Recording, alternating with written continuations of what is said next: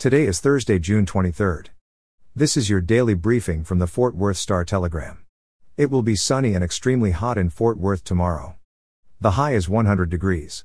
Our top story today a Lockheed Martin group, many of them in the aerospace company's Fort Worth location, helped Tom Cruise and the creators of Top Gun Maverick establish one of the hottest films this summer.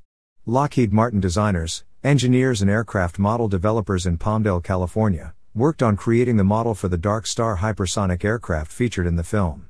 About 50 employees of Lockheed, Skunk Works, its advanced development program, and another agency contributed to Top Gun Maverick.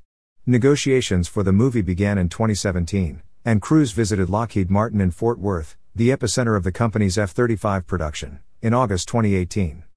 Cruise even flew his own P 51 to Tarrant County in 2018.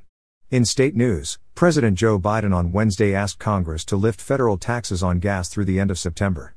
The tax holiday would suspend the federal gas tax, which is almost 20 cents per gallon of gasoline.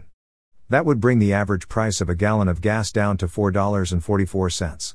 For Texans, that comes at a time when we're paying $4.62 a gallon on average at the pump, almost $2 more than a year ago. With the average size gas tank needing 14 gallons, the tax holiday would create an average savings of $2.58 per fill up. Because the federal tax makes up only about 4% of a gallon's cost, it's not going to generate large savings for Texas drivers, says AAA Texas spokesperson Daniel Armbruster. Texans would still need to pay a state gas tax unless the state legislature decides to institute a holiday.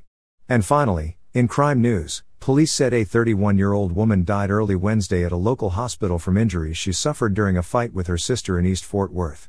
The sister fled the scene before Fort Worth police arrived late Tuesday, but authorities have identified her. The victim was Portia L. Smith, according to the Tarrant County Medical Examiner's website. Patrol officers learned that the victim and her sister were involved in a fight, and at one point, the suspect stabbed the woman in the shoulder or arm area. For the latest in Fort Worth and Tarrant County news, visit star-telegram.com.